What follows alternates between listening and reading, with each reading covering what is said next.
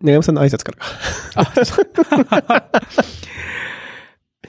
こんにちは、長山です。えこんにちは、クリスです。えーおっさん FM は毎週金曜日、クリスと長山が気になった出来事やおすすめしたい本や映画をゆるゆると紹介するポッドキャストです。今週もよろしくお願いしますよろ。しくお願いします。風邪をひいちゃいまして、僕もちょっと風邪気味なんですよすい。ません。だから、寒いっすよね。寒くなって、先週、先週一週間ですね、熱も出て、え、あの、少年野球のグラウンドに行ってたら、風がビュービュー吹いてきて、平気やろうと思ったらね、早速その日の夜から熱が出始めてうん、しんどかったですね。なんか、昔このぐらい寒さ大丈夫だったろうなっていう 寒さが、で、いるじゃないですか。いるいるさ寒さというか、その、気持ちで。気持ちでね。うん意外に、体に来てんだな、みたいなことが起きますよね。すよ。最近もう、この、この時期から僕はもう朝起きたらすぐ靴下を履かないと足から冷えてお腹が痛くなるっていう、あの症状がこの数年続いてるんでね。やばいですね。そう、僕もなんか、まあ子供もちょっと咳が出始めたなと思ったら僕も今朝、まあ寝室で結構乾燥してもあってね、ガラガラし始めちゃったんで、はい。ちょっと早めに。聞き苦しいかもしれませんけどね。ええすいません。はい。はい。でね、なんはいか、この間、京都時代祭りっていうのがあって、はい。見ました時代祭り。あんま見て、時代祭りはあれでしょ？あの、コスプレ祭りそうそうそうそう。時代祭り。あの今年は見一応説明しておくと、はい。えー、京都の大きなお祭りは大きなお祭りなんだけど、三大祭りの一つ。なんですけども、その、まあ、発祥はは結構最近なんですかね、あれね。め明治時代ぐらいからうんいただいてましたかね。なんで、その京都においてはそんなにこう歴史のあるお祭り、あその三大祭りと比べれば、もちろんね、あの、祇園祭りとかは本当にもう超大昔からやってますけどうん、でまあ、時代祭りは100年、100年ぐらいね。そうそうそう。で、京都100年って言うと短いみたいな。短いですか全然短い。扱いになっちゃうんですけども。で、まあどういうお祭りかっていうと、いろんな時代時代の衣装やはい。文化をこう紹介して、あの、行列を作るっていう。平安、平安時代もありますかね？うんあるのかな？昔の、はい。何、自由に人は着てるかわかんないけど、まあそういう着物だったり、戦国時代のね、はいそれこそ甲冑だったりを着て歩いたりとか、馬、馬乗ってね。馬乗って、歩いたりううんん。そう、うちの娘も馬、お馬さんだって言って喜んだりとか。はいはいで、まあ、それがこの間あって、で、その次の日かな？なんか、河原で、あの、ご飯食べたんですよ。はいはい天気が良かったんで、まだその頃はそんなに寒くもなかったから。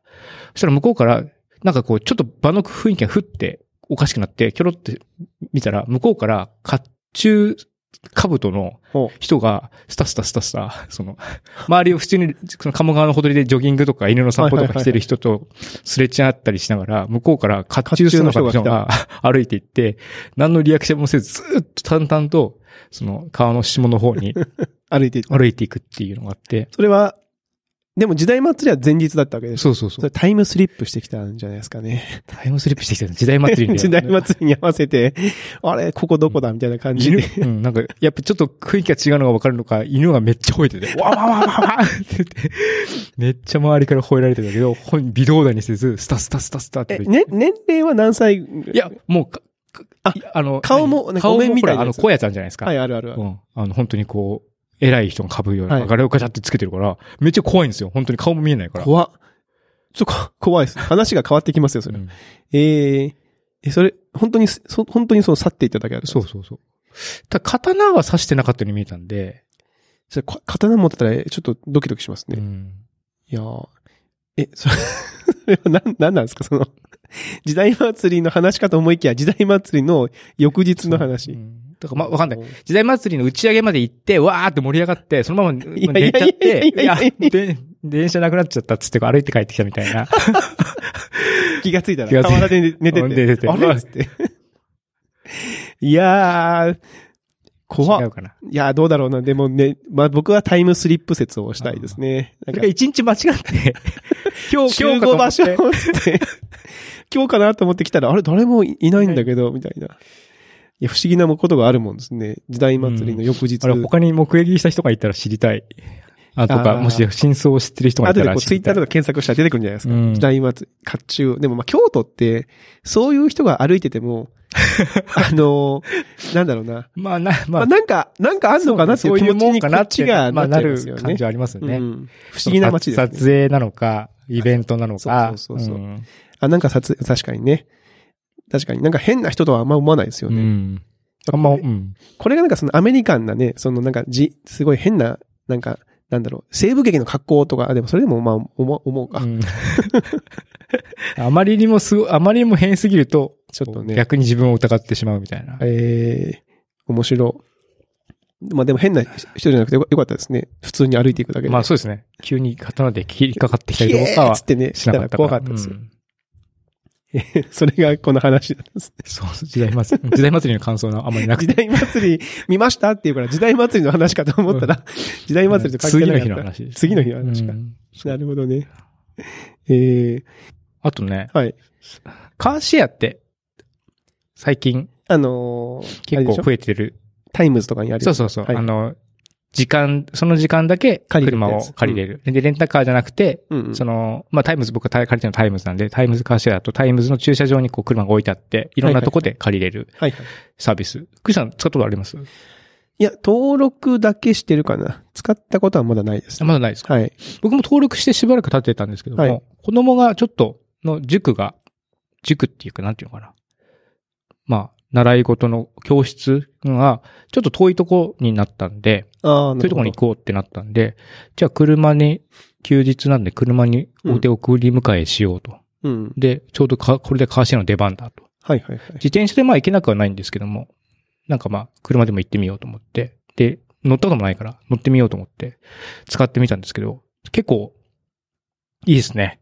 あ、いいですか？うん。なんかネットでサクッと予約できるし、手続きとかめんどいのかなと思ったらもうカードかざしたら鍵が開いて、ええでも中からガチャってはい車の鍵出したらもうエンジンかけて OK みたいな。ええそうすると、もう、で、ナビがもう、そのカーシェア用の機能がついてるんで、あの、残り何分ですとか教えてくれたりとか、便利ですね。うんそういう案内もしてくれるし、そっからもしちょっと、あ、もうちょっと時間足んなかったなと思ったら、そっから予約の延長ができたり、ねナビから予約の延長ができたりとか。そんなこともできるんですか、うん。その次の予約がなかったらね、へえ。できたりとかするんで、結構、なんていうのかな。お思ったより使いが、使い勝手がよく、うん、最近、なんかついつい自転車じゃなくてもそっちばっかり使あ、って車使ってます。あじゃあ結構近くにあるんですか？そのいいステーあ、そうそう。ションというか。でそう、それも大きいんですね、やっぱりね。あの、徒歩で本当に数十秒のところに。一個あるんですよ。で、まあちょっとうん競争率高いは高いけど、まあ、もう塾の日が決まってるんで、もう一週間前からピッて押さえとけば、あで、はキャンセルもでき、すあの、寸前までキャンセルできるし、なんかあの、うちの近所がですね、なんか若干こう、道が狭かったりするんですよ。で便利そうな場所にあるんですけど、うん。これ借りて車出せは出せるけど、うん入れんのがみたいなね、入れんのできるかな、まあみたいな。特に、まあ、うちもそんなに広いとこじゃないんですよ。はいうん。で、一通のとこで入れなきゃいけないから、もうそこで車ビタって止めて、バックしようと思ったら、もう後ろ全部止まっちゃうみたいなはいはいはい。感じになっちゃうんで。プレッシャーもかかりますよね。こういうね、プレッシャーはあったりとかするんですけども。うーん。カーシェア確かに便利そうだなと思って、まあ、長山さんの話を聞くと、多分ね、なんかちょっと使ってみたい気持ちがだからそう、高まってきました僕も便利とは聞いていたけど、あまりチャンスが、そのやっぱきっかけないと。で、しかもなんか、あ、使うかと思ったけど、ちょっと急いでるから、急いでる時にいきなりはね、新しいこと始めたりすると、はいはいはい。これ事故ったらね、大変なことだなってなっちゃうんで、なんで、もう事前に今日はこの日、あの、来週の、の、えーお稽古はもう車で行くってもう決めて、事前にじ、えー時間もちょっと余裕を持ってやって、練習、練習がてらそういうふうにやったら意外に良くて、で、次からはもう割ともう、サクッと借りれるようになったんで、そうか。やってみるかな、僕も。一回なんかもう、ドライブ気分で、そうっすあの、ね。借り、何も目的もなくやると、あの、いいいかもしれない。いですね。で、慣れておくと、あ、そういえば車使えんだな、みたいな。なんか今、あの、少年野球にも関わってるんで、なんかうちは車がないから、うんあの、他の人の車に乗せてもらうがばっかりなんですけど、うん運転がね、ちょっと怖いですよね。そうですねは。うんもうなんか、車は、まあ道が広い道ももちろんあるんですけど、なんかこう、飛び出しだったりとか、昨日もあの、烏丸通りを歩いて帰ってたら、ええ。思いっきり信号赤なのに、その自転車がゆっくりとこう、横断しようとしてて、車が結構な速度で来て、ブッブッブッブッブッブッって言いながら、ああんなのが僕、もし車の側だったらもうパニック、パニックになっちゃうんですよね。あ赤じゃんみたいな。なんで、何してんのみたいな。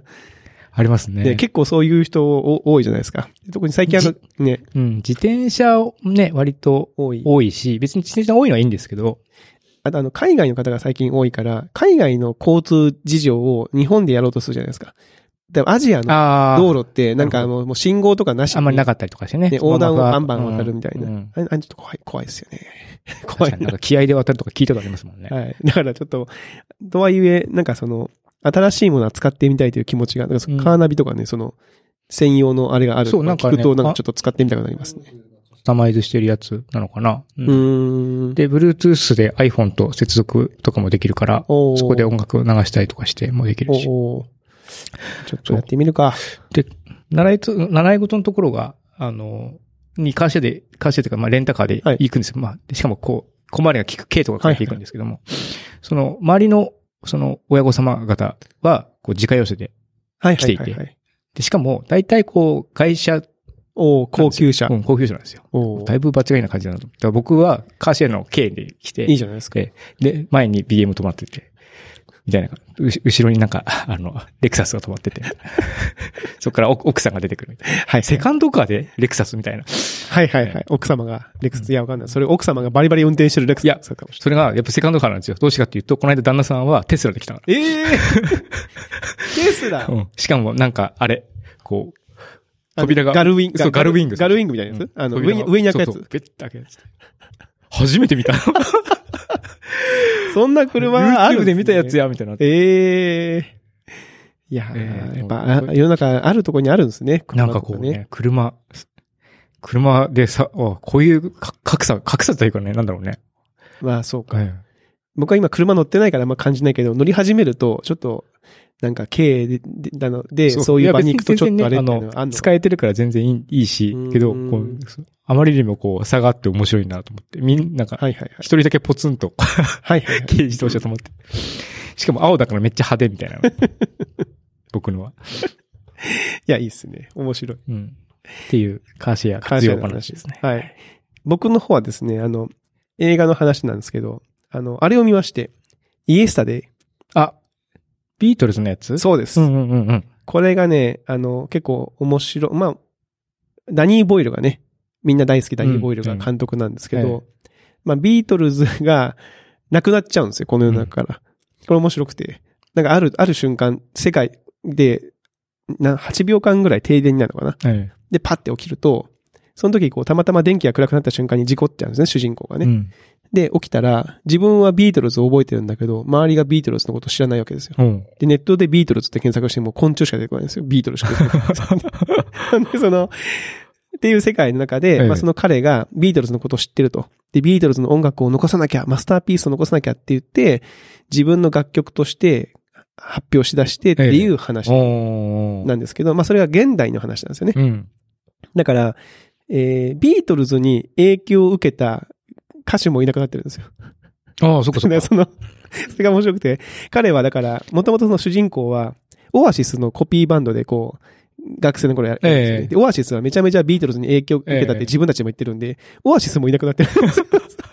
目が出なかったんだ。目が出なかったんだなと。へえーと思って。で、まあ彼もその自分で、えー、なんだろうな。例えば、レッド・イット・ビーとか、うん。えーイエスタデーとかを演奏して、みんな、すごいいい曲みたいな。いつ作ったの？とかって。え？みたいな。ビートルズだよ？とかって言うんだけど、え？何それ知らないってなって、えーまあ彼はその、これは自分がのその曲を残さなきゃっていう使命感と、まあ自分もその有名になりたいっていうね、その、虚栄心、虚栄心というか。ななんですかね、この、はい、その有名欲というか、うんとの戦いをしながら、まあ、えーやっていくんですよね。で、最初はやっぱ芽が出ないんですよ。うんあの、でもまあ、あなあることをきっかけにこう、で、そこのあることも、まあこれ多分ね、あの、出演者で出てるの、エド・シーランってあの、全世界でヒットしてる歌手が本人役で出てきてて。その、エド・シーランが聞いたよ、みたいな、あのライブ聞いたよ、つって、めっちゃいいから今度俺のライブで前座しようぜ、とか、つって、ええ。前座したりとかっていう話で、彼が引き上げていくっていう話なんですけおどー、その、何がね、まあ見てて思ったんですけど、その、要は楽曲のパワーってどこまであんのかなみたいな。っていうのは、僕、 B'zが好きなんですよね。はい。で、 B'zが好きで高校生ぐらいの時に、アンチ B'zもいるわけですよ。 B'zはね、 B'zファンとアンチ B'zファンがいまして、うん大きく分かれそはい、もう、もう、本当に世界にはその二つしかないぐらいわかるんですけど、アンチビーズファンの先輩とか同級生が、えーでもビーズってパクリじゃんと。すぐ言うわけです。うん。の分かってると。別にパクってもいいじゃんみたいな。じゃあお前が今、ね、そのパクリじゃんって言った人に、あなたが今じゃあ、なんかその有名な人の曲を持ってきて、自分で日本語の歌詞をつけて歌いました。ヒットしますか？うんうんうん。しませんよね。ね？だからパクリだけがヒット怖えした要怖え。要因じゃないんですよって思うんですけど、その、まあ、ビートルズの、まあ、この曲、この、あれを見ながら、ビートルズの楽曲も、ビートルズ本人が歌ってた、うん。その要素とか、まあ、あの4人がね、その作って、しかもあの時代にうんあの4人が発表したよっていう要素が、どのぐらいその曲の価値に寄与してるのかなっていうのはちょっと考えちゃいうんますよね。だから本当にこの映画のように、今この瞬間にビートルズが全くなくなって、まあ、ビートルズに影響を受けたであろう音楽がなくなりますと。だいたい大体のポップスがほとんどなくなると思うんですけど、うん。っていう中で、ビートルズの Let It Be とがポーンって出ました。うん。しかもそれ歌ってるのは全然違う人ですって言った時に、どのぐらい戦えんのっていううのが、ん。まあちょっとわかんないよなっていうのはね、僕は見てて思いましたけど。それ面白いですね。うんその考え方というか思考実験というかね。思考実験として。だから、ね、昔の、まあ言ったらカバー曲なわけなんで、昔の有名な曲をカバーで歌って、それがすごくいい人もいる、いますけど、うんじゃあその人が、他の曲もカバーしたからといって、それが全ていいかっていうとそうでもうないわけん。ですよね。うん。でなんかそういう、その辺のことを考えながら、どうなんだろうなと思って見たという感じですね。ねうん。はい。なんであの、まあ、結構ね、面白いんで、まあ、もうすぐ終わっち、もう終わっちゃったのかな、うんはい。またあの、ビデオとかになったらね、見てほしいなと思いますね。いいですね。はい。というところで、えー、お便りがですね、おっさん FM にたくさん来て、たくさん、はい。はい。たくさん来てますね。まあ、今日は2つご紹介させていただこうかなと、今週はね、と思いますね。えー、同年代さん。同年代さん。はいあ。の、ラジオネーム同年同年代さんね。あ同年代ですね、きっと。同年代なんでしょう、きっと。一番好きな漫画は何ですか？来たもう一番好きな漫画とかっつったらもうね、一番？一番ですよ。一番？100、100万時間ぐらい喋れますけどね。え、クリスさん一番好きなんですか？一番ですか？うん。今ですよね。この瞬間に今一番好きな。まあまあ僕、僕これ決まってますよ。ブルージャイアントです。あ、今ブルージャイアント。今ね、もおうブルー、もうこの2、3年ブルージャイアントです。おはい。ブルージャイアントが、あのーブルージャイアントとブルージャイアントシュプリームかっていうその一連の作品がいいですよ。あのーなんだお音楽の。音楽のですよね。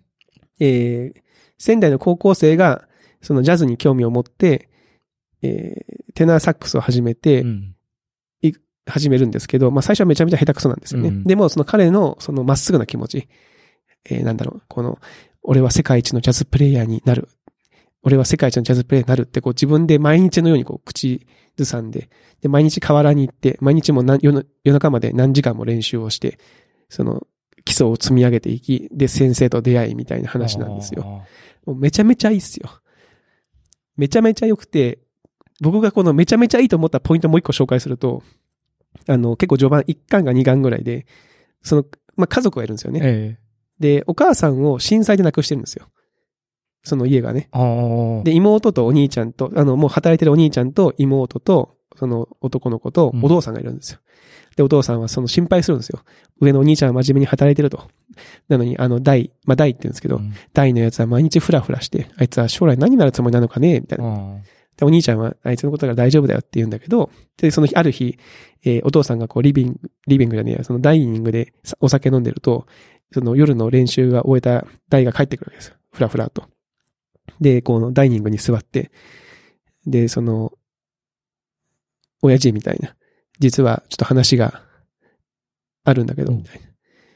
俺、その将来にね、俺将来、ジャズプレイヤーになりたいって言うんですけど、ジャズプレイヤーになぐらいで、親父が、やれよって言うんですよ。もう、超食い気味でもう、ジャズプレイヤーになぐらいでも、ねやれよおかっこいい。かっこいいでしょ、うんこのやれよだけで僕もう今まで10回ぐらい泣いてますからね。はい。なんでもう僕は今、ブルージャイアントがお。すすめです。はい。長山さんはどうですか？一番って難しいですね。難しい。え、えクリスさん結構漫画読む？いっぱい読みますよ。めちゃめちゃ読みます。そうですよねはい。僕が、僕がそんなに読んでないからだよな めちゃめちゃ読むけど、うん。もう今一番って言ったらもうそれですね。僕は。僕何が好きなんだろう、漫画って。昔読んだ漫画とか、ないんですか？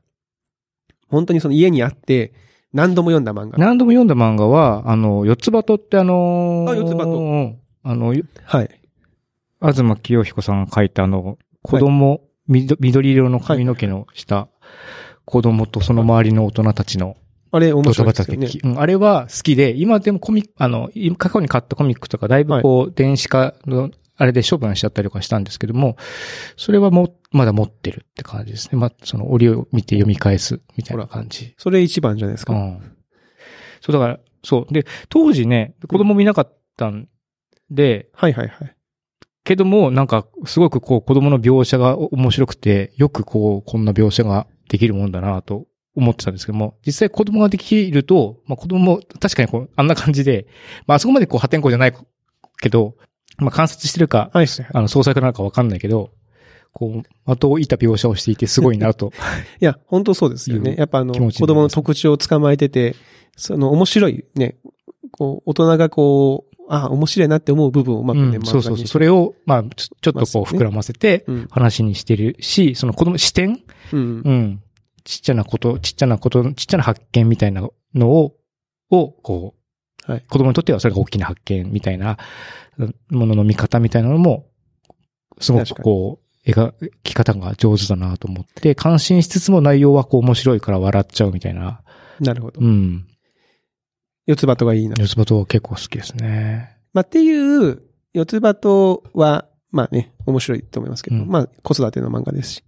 本当はビデオガールが好きとか、ビデオガールは別にそうでもなかったけどな。合図とか、ああいう、桂先生の。桂先生なんですね。桂先生のやつ、うん。まあ僕も別にあれ一番、一番、まあ面一番ではない。一番ではないうん一番ではないかな。いですか？四つ葉とで。どうなんですか？ん他にありましたか？この、好きな漫画。あとね、うん、なんかわ名前忘れちゃったな。どんな、どんなやつですか？当てますよ。僕は漫画いっぱい読んでるんで。どんな漫画でした？あの、トラックの運転手が宇宙行あくや、つ。あごなし源さん。えあトラックの運転、あ、宇宙兄弟。宇宙兄弟じゃない、じゃないやつ。トラックの運転手が、流れ星じゃなくてなんだっけ。え？トラックの運転手が宇宙に行くやつ。度胸星。度胸星、そう、度胸星。おう度胸星好き。あ、度胸星ね。度胸星好き。うんおう度胸星、なんか結構あれをあげるの珍しいです。度胸星は結構好きで、はいあれも、あの、ちょっと前までコミックもう持ってましたね。あ、持ってました？うん。何度も読んでまうん、した。なんでも結構読みましたね。まあ途中で、あの、打ち切り、なんか打ち切りというかなんかわかんないけど、シュッと、シュッと終わってましたけどね。うん。えー、ああれも確かに面白いですね。あの人、うんあの人の漫画結構こう、独特な、そうそうそう。映画でねうんで、なんかそう、えー誰だっけな 作者の名前を忘れてる。えあの、ヘルゲモノの人そうそうそう人でしょ？ーえー山田義弘さん。はいはいはい。山田義弘さんですね。今調べましたけど。なんていうんですかね。独特の表現。はい。面白いですね。面白いですね。うん。度胸星か。度胸星意外な感じですね。長山さんまあ。一番って言ったら変ですけど、どうんまあとても印象に残ってるっていうのであれば、度胸星、えーそうですね。これなんか漫画はちょっと掘り下げるとまたもうちょっと喋れそうですね。そうですね。うん。うん僕多分、なんか、こう、周りの人の影響で変な漫画を勧められて、それをそのまま読むみたいなことをしていたような気がするので、あの、あんまりその、みんなが読んでる、ふんふんみたいなのに、はいはい。実はこう、あんまり通ってなくて、ああ、スラムダンクとか。そうそうそう。とか、ワンピースとかも一瞬なんか、一気読みしたけど、一気読みした瞬、次の日からもう記憶がないみたいな感じになってしまっていたりとかして、じゃあ今、進撃の巨人ももうだいぶす進撃の巨人ももうだいぶ、あの、進撃の巨人っていうあのタイトルのロゴマークぐらいしか覚えてないですね。もうだいぶ忘れましたね。もう一気に入って一気に抜けていっちゃった。うんまあまだもうすぐにあれなんだよね。わかりました。まあちょっとここはね、また今度ちょっとま、たじっくり話したいなと、はい、思いますね。はい。えー、同年代さんにはステッカーの方をお送りさせていただきます。えー、そしてもう一つですね。うーんと、うんじゃみさんの方ですかね。はい。えー、子供をうまく、えー、あやす、えー、例を集めた本とか欲しいと思ってましたと。お二人 YouTuber なので、ぜひ時間がない ダンスと、貴族みたい、貴族みたいダンス、貴族みたいダンスを、えー公開してください。なるほど。あのー時間がないダンスは言いましたけど、貴族みたいなダンスは別に言ってないんです。前、前回、前回のね、子供を怒らないようにするっていう話か。はいですねええうん時間がないダンスね。そうですね。時間がないダンスも、まあ、定型的な、こう、す振り付けがあるわけでなく、その場の、こう、勢いで、ではい。あ、なるほど。ねこれ今度、あの、本当に YouTube で動画を出すときにやってみましょうか。それぞれの時間がないダンスをやってみるみたい時間がないダンス、そうですね。時間がないダンス。やってみましょうかね、今度ね。多分相当、あの、知らん人から見たら、な、うん何をしてるんだろうっていう感じになると思いますけどね。はい。うんまあ、この辺やってみたいなと、はい思いますね。あの、子供をね、うまくあやす。いや、うまくあやせてんのか、ちょっとね、わかんない。なんか全然やっぱり、その後も、なんか全然僕、強く叱ったりとかっていうのはしてないんですけども、あの、子供に何の変化もいや、ないので、こういうのは積み重ねですし、うんあと多分ね、大事なのは僕思ったんですけど、えー、その子が自分よりかも年下の子とか、他の子に接するときにどうなのかなっていうのが。結構大事だなと思ってて、やっぱ僕うちは結構強く、強い言葉で言ってると、下の子がね、その上のお兄ちゃんとか他の子たちに結構やっぱ強い言葉で言っちゃってるようなんですよね。それは気をつけなきゃと思って。確かにさ、あ、それはあるな、うちも。うん、だからまあ他の子たちと接してるときをちょっと遠目に観察してうんどうかなみたいな。もしかしたら時間がないダンスやってるかもしれませんよ。時間がないとか。まあね、子供の言葉は、親の言葉のなんかね、鏡写しみたいなこともね、言われたりするから。そこが結構大事かなと思うんで、あの、他人とうまく、圧力をまずにうまくね、楽しくやる方法を親は教えなきゃいけないと思うと、そういう接し方の方がいいんじゃないかな、みたいいや、ほんとそうで。ねなんか、この、こ最近、上の娘に、もう、また？って言われて。ママじゃんみたいな。な。怒られますよ。わかる。そのなんか、親がハッとすることをね、いや、昨日僕も子供たちに部屋片付けろ、まあ足の踏み間もねえだろうって言って自分の部屋見たら全く同じ状況とか、そういうことはよくある話なんで、はい、気をつけなきゃいけないなと思いました。はい。んじゃみさんにも。はい。ステッカーをね、はい。お送りしたいと思います。はい。というところで、えー今週のおっさん F、まあ、この辺りとはい。したいと思います。はい。では皆さん、あの、風邪とかひかないようにしてください。はい。それではまた来週お会いしましょう。さよなら。さよなら。